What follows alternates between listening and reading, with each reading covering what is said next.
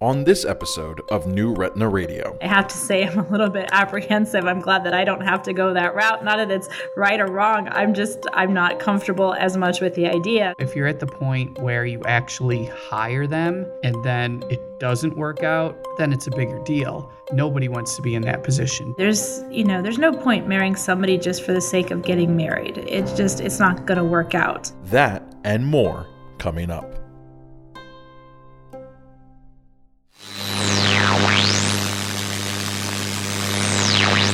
Retina Radio is an independent podcast supported with advertising by Alcon. This is Mike Lee at Horton Plaza Park in San Diego, here for the Retina Society 2016 meeting. New Retina Radio is brought to you by Alcon Surgical. Stop by our booth at an upcoming meeting to see how Alcon is advancing vitreoretinal surgery.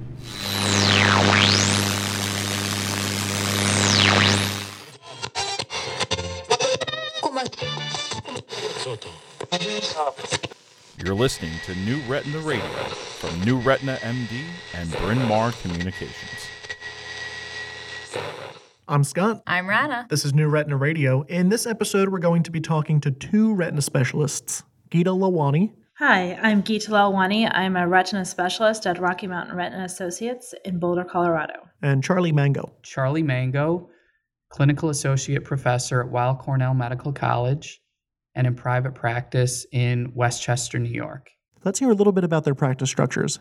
Gita first. I'm a solo practice. I started my own practice in my hometown of Boulder, Colorado. And now Charlie. I'm in a two partner practice and uh, I've been there for 10 years. They're on opposite sides of the country in similar practice structures, and they've been in practice for about the same amount of time. How did you cross paths with them? It's a long story. This one takes us back to over a year ago. I was at this get together with Gita and Charlie and a bunch of other retina docs in Pasadena. We were all gathered in the kitchen where people always gather at these events, and we're snacking and drinking and having a good time. And I moved from chatting with Gita to chatting with Charlie, and oddly enough, they were both talking about finding a partner. Okay. The three of us were eventually in the corner together, all talking about it, and I was asking all types of questions, and I finally said, Stop. We'll have to interview you two and make a podcast episode out of it. Okay, so here we are. exactly. So here we are. Charlie's search isn't urgent. In the future, there'll certainly be a time when I'm looking for a new associate slash partner to join me. Gina, on the other hand, has a search that's a bit more pressing. I have expanded to three different locations, and because of that, I've come to the point that I absolutely need to take on a partner probably in the next year. Gita framed the search for a partner in rather funny terms when we spoke to her last year. It's like a marriage, you know, and, and you were st- I'm starting to date. I'm I'm a little apprehensive about it, but I am starting to date, you know, or at least say that I'm available. Um, but I look at taking on a partner very much the same way. That's right, it's time to date. In color, it's the dating game. Here's the star of our show and your host, Jim Lange. Things are about to heat up. Rather than the dynamic duo, we have the terrific trio primed and ready to meet our first lovely young lady. Let's meet them, and here they are. But there aren't any TV shows for retina docs who are looking for a new practice partner. Or even an app they can use, like, I don't know, Tinder. they don't have anywhere to get answers to all of the questions they have. Like, uh, are you even ready to date? And do you find someone your age or someone older, someone younger? Yeah, I mean, the list of questions goes on. And we're going to answer them, or at least we hope, in this episode. Gita and Charlie will be our guides through the dating world of retina, specifically these four areas of focus. How do I find potential partners? How do I know if I need something serious versus something casual? How do I find a partner who brings out the best in me? How do I take my relationship to the next level? So let's get this show started. Rana, where do we begin? Well, Scott, let's take a look at question one How do I find potential partners? Our guests had plenty of ideas. We'll start with Charlie, who pointed to some traditional routes. Both the AAO and the ASRS, I believe, have traditional print ads and online ads. Okay, so there's your old school ways of finding a candidate. Right, the sort of ad that reads Single retina doctor seeking single retina doctor who likes pina coladas. and getting caught in the rain. exactly. And the modern version asks those pina colada enthusiasts to go online. Now, Charlie said he would have other options if he didn't take the online route. I'd probably have to hire a headhunter, uh, which is difficult because that takes a commission. It's easy to see why someone would use a headhunter or some offline method. If you're like Gita, online sites offer a degree of uncertainty. I have to say, I'm a little bit apprehensive. I'm glad that I don't have to go that route. Not that it's right or wrong. I'm just, I'm not comfortable as much with the idea. She said some sites are more reliable than others, and she's likely to use those ones first. I would probably use a more, you know, um, well known uh, job sites such as the Academy website or maybe ASRS job site search. I think those have been very helpful. Those are what I used when I was looking for jobs. If the online thing, like the online dating scene, as it were, doesn't work, can you just go through a friend? I mean, there are plenty of relationships, whether they're business or romantic or platonic, and that come from knowing a mutual friend. For me, dating, quote unquote, a friend of a friend is the ideal. So that's why talking to friends in academic programs who are training these fellows, or like I said, know, you know, know of people who are looking for tr- transitions, they know me. And so they can help at least weed out what we think will be a good first choice to start, you know, at a, at a starting point. Charlie agreed. Direct references are ideal. And rather than go through your Rolodex, you can go to where everyone knows your name a professional society. Pretty much going to your society would be the best way to do it. I think VBS in particular is a superb way because we're in touch with all the residency and fellowship directors here, which most of them are members of VBS. Colleagues act as filters for potential partners who aren't a right fit. So they can help at least weed out what we think will be a good first choice to start, you know, at a, at a starting point to say, here's somebody, they're well trained, they have good personality, um, they're they're very ethical. This is a good starting point for you to, you know, begin having conversations. We seem to have addressed question number one, which Yeah. was remind us, Rana.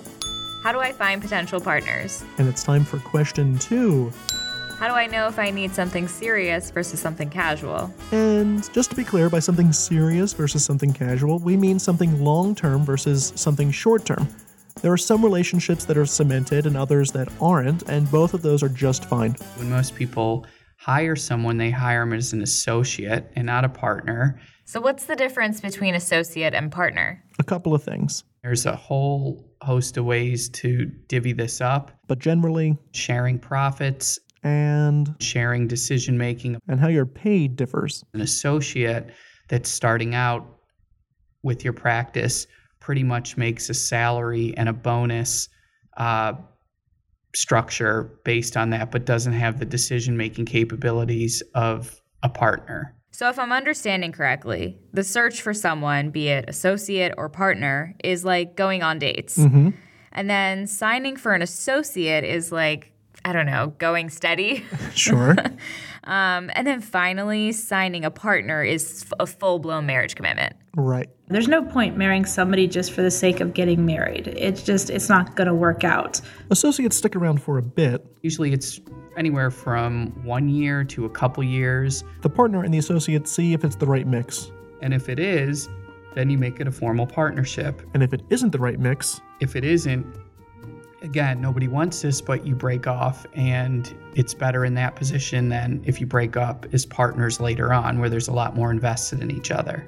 it's important to remember that Charlie's practice and Gita's practice have different dynamics. I'm in a two partner practice, and uh, I've been there for 10 years. So, a pretty small group. Yeah, and the timeline for finding a new partner hinges on two things his current partner's decision to retire and his office's physical space limitations. Well, if you're in a particular confined space, you need to sort of wait till your senior partner's ready to go. And if you're not limited by space or by a partner's behavior, In an expandable space, it's more when you're pretty much at the patient load that you can that both of you can handle and a little bit more. And at that point you say, you know what, we're over busy and now is the time to bring in a new partner and keep this trajectory going.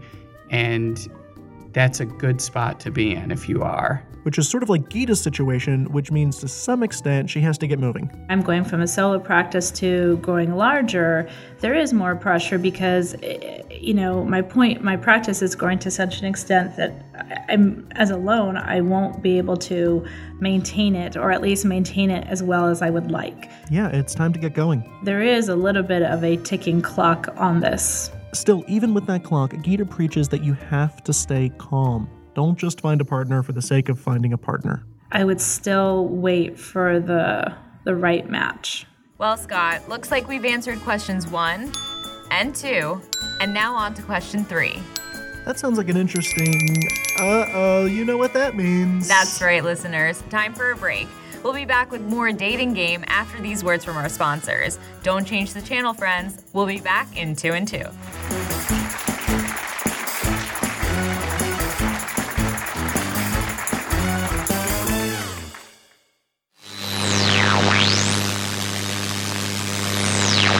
Hey, this is Tom Albini outside the Convention Center uh, in Seattle, Washington at this year's ARVO meeting. New Retina Radio is brought to you by VBS 5, the fifth annual meeting of the Vit Buckle Society, which will take place in April of 2017 in Las Vegas, Nevada. The Vit Buckle meeting is a great place to meet colleagues, fellows, and industry and talk about new techniques and strategies in retina. Visit us at vitbucklesociety.org for more information.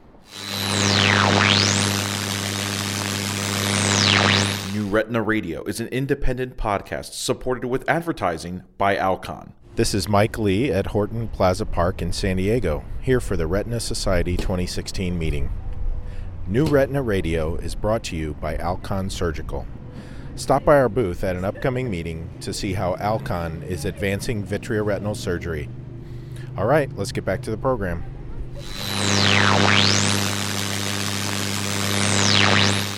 Welcome back. I'm Scott. And I'm Rana. Let's get back to the dating game. Rana, remind me where we were. Okay, so so far we answered two questions.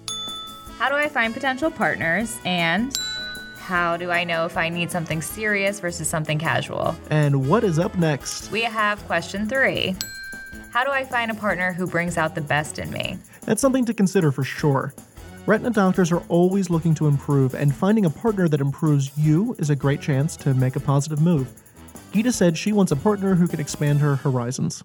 I look at characteristics that are complementary. The business aspect of retina can be important. How you relate to other referring doctors and patients that's perhaps different for me is, is a benefit. But it's also important to have a skilled surgeon who you trust, but whose style might be different from yours. I was just having this conversation with one of my colleagues, and she sometimes proctors new physicians as they come into her practice.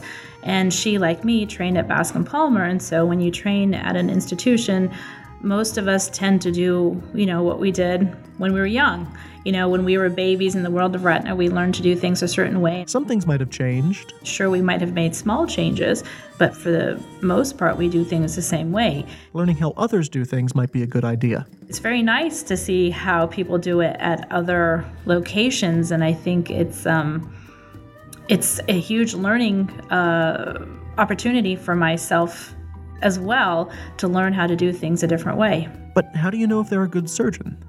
There isn't a tryout or anything. I think that's for me why I rely on the word of mouth route. As we learned in question two, they're coming from institutions where they've been recently proctored and their, you know, surgical skills are well known. Charlie agrees that a fresh mind can help his practice. For him, freshness correlates with experience. So, what you're looking for, I think, is someone preferably right out of fellowship that uh, is well trained in an excellent fellowship and that is open minded to the point where they're not set yet in their skill set.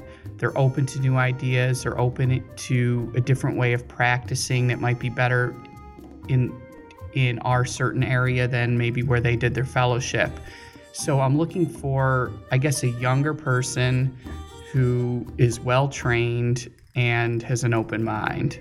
Hiring a retina surgeon that's fresh out of fellowship comes with both its risks and rewards. There are a lot more questions, for one. When you take somebody who's already been out for several years, you you know obviously always think about well, why are they unhappy at the place they are? Are they going to be unhappy in this location? Why do they want to move? But an experienced retina doctor comes with knowledge that you can't learn in fellowship.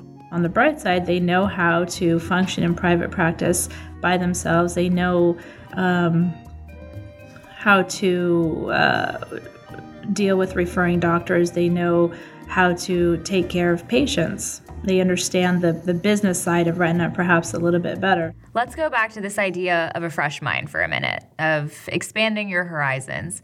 Shouldn't a partner be able to do things you can't? So you can make a good team, like I do this, you do that. Sort of, but it depends on the scale of the practice. If you're a small practice like Gita or Charlie, then not quite yet. In a smaller group, four, or five, and under, you're looking for a general retina surgeon uh, that's quite accomplished, has done quite accomplished in their residency and fellowship, um, but not necessarily. They may have a separate skill set where they may do ROP or they may do tumors and they can find a niche to utilize that in, especially in a practice such as mine. However, it wouldn't be a prerequisite. Gita doesn't need something like a uveitis specialist at this point. The point that I am in my practice, I want somebody who's very comfortable with medical and surgical retina. That is the bulk of the practice that we have. Uveitis would be beneficial, but I don't think that it would be enough to make that for me to make that commitment in a in a specialist yet. What about location? Is that a factor? Yeah, you know, Gita brought this up actually. She said that location was important and that sometimes it's more important than we think. As a fellow, when you look at your job search, only half of it is the job you take, half of it is clearly location you know, and whatever location means to you. Is that a place that you want to be? Right. Maybe a candidate will want to be close to home. For me, I'm in Colorado. Boulder is my hometown. I, I grew up there from a young age. Or at the very least, close to a support structure. Ideally, somebody who wants to come to Colorado, either who has family ties or um, has a spouse who has family ties. Because guess what's coming up? As you come out of fellowship, is when you sort of become where you start your family life, where you start having kids or you get married, and and uh, things that require, I think, or not require, but are very helpful if you have family support. It's a long way to get here, but basically, uh, you know what? We'll let Gita sum it up. So it, it's balancing. You know, I think it comes down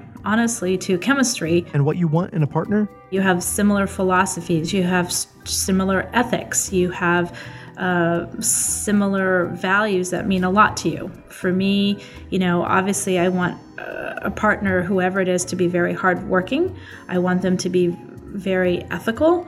But I also, for me, you know, words that trigger in my mind are integrity, loyalty, and um, and I would say availability is not exactly a characteristic, but understanding uh, the nature of of the business of retina. All right, I think we're done. Me too. Okay, so there goes question three. How do I find a partner who brings out the best in me? Moving on in the new Retina Radio dating game. Mm-hmm. Rena, what is our final question? It's a good one, Scott. Question four How do I take my relationship to the next level? Remember how you're always told to have an honest discussion with your significant other about anything big like finances, big purchases? Oh, yeah. Oh, yeah. The same must apply to a business partner, whether they're incoming or outgoing. Exactly. Charlie, for instance, has a business partner who may be retiring in the coming years. What I'd shoot for is having an open and honest discussion uh, when, say, if it was next year to then start looking to try to bring someone on to meet that demand as soon as the other partner were to leave. You want a smooth transition. If you want to stay sane, you'd want to coordinate it so that you do have a new partner joining you uh, pretty much as a handoff when your when your former partner leaves you. I mean, you can take the burden of two doctors, but that's going to wear on your psyche and you're going to be pounded with patients. Your social life's going to disappear. Timing can be key here. You also are pigeonholed by the fact that if you're looking for a junior partner right out of their fellowship. You have to wait till they finish their fellowship in July, so that and then you probably want to hire them August, September. They're going to want a mo- month off to travel, I would think, and relax. And I'd want them to have that month off too, just so they can come to you with a fresh head and they're not just moving and then starting up in their new position right away. Like any healthy relationship, you need to be honest in your expectations, and you also need to empathize with your incoming partner. I try to look at it from their side coming in. What are they looking at me for? If I can understand and appreciate that, um, then this will be a more real relationship, if you will. Set yourself up with honesty, and you don't risk disappointing a future partner because of blown expectations. I'm very honest and open about what my practice is so that I can have your expectations fulfilled. And make sure your prospective partner knows what they're getting into. From my perspective, hiring a partner, I want somebody who comes in understanding fully well what it is, what they're getting into, what my expectations are in terms of us growing this partnership together, and to understand that I'm truly looking for a partner. Um, and that I am very respectful you know, to the nth degree in the way I treat people, and, and vice, and I expect that vice versa. Not being clear in your expectations can lead to something worse than unmet expectations. Now, if you're at the point where you actually hire them and then it doesn't work out, then it's a bigger deal. Um, nobody wants to be in that position, both the employee and the employer, because it's bad for everyone. But those things do happen. Things sometimes go sour. Again, it's a lot like dating. Even if something looks great on paper, it might not be perfect for you. I think the hardest thing in dating is you think you're marrying or you're you know going out with a woman who's you know in your opinion you know whatever beautiful ambitious or or smart intelligent and then finding out she's very different you know whether or not it's right or wrong it's very disappointing To thine own self be true. Stick to honesty, and you'll likely have a positive result. So that seems to answer question four, right? Yeah, there we have it. Ah, you know what that music means. Mm, yep, time to wrap things up here. So special thanks to Gita Lalwani and Charlie Mango for this episode. I'm Scott Krzywonos. And I'm Rana Draha. See you next time. Bye. bye. New Retina Radio is a production of Bryn Mawr Communications and New Retina MD. The show is produced by Scott Krzywonos with help from Rana Juraha and Rachel Kagan. The show was recorded, mixed, and edited by Greg Notestein. Our staff includes Dave Levine, Megan Beiser, Elisa D'Amato, Laura Geis, Julie Kassab, Kira Mazurik, Meredith Pollock, and MJ Stewart. Our publisher is Janet Burke. For advertising questions, contact us at New Retina Radio at bmctoday.com. That's all for now. Take care, folks.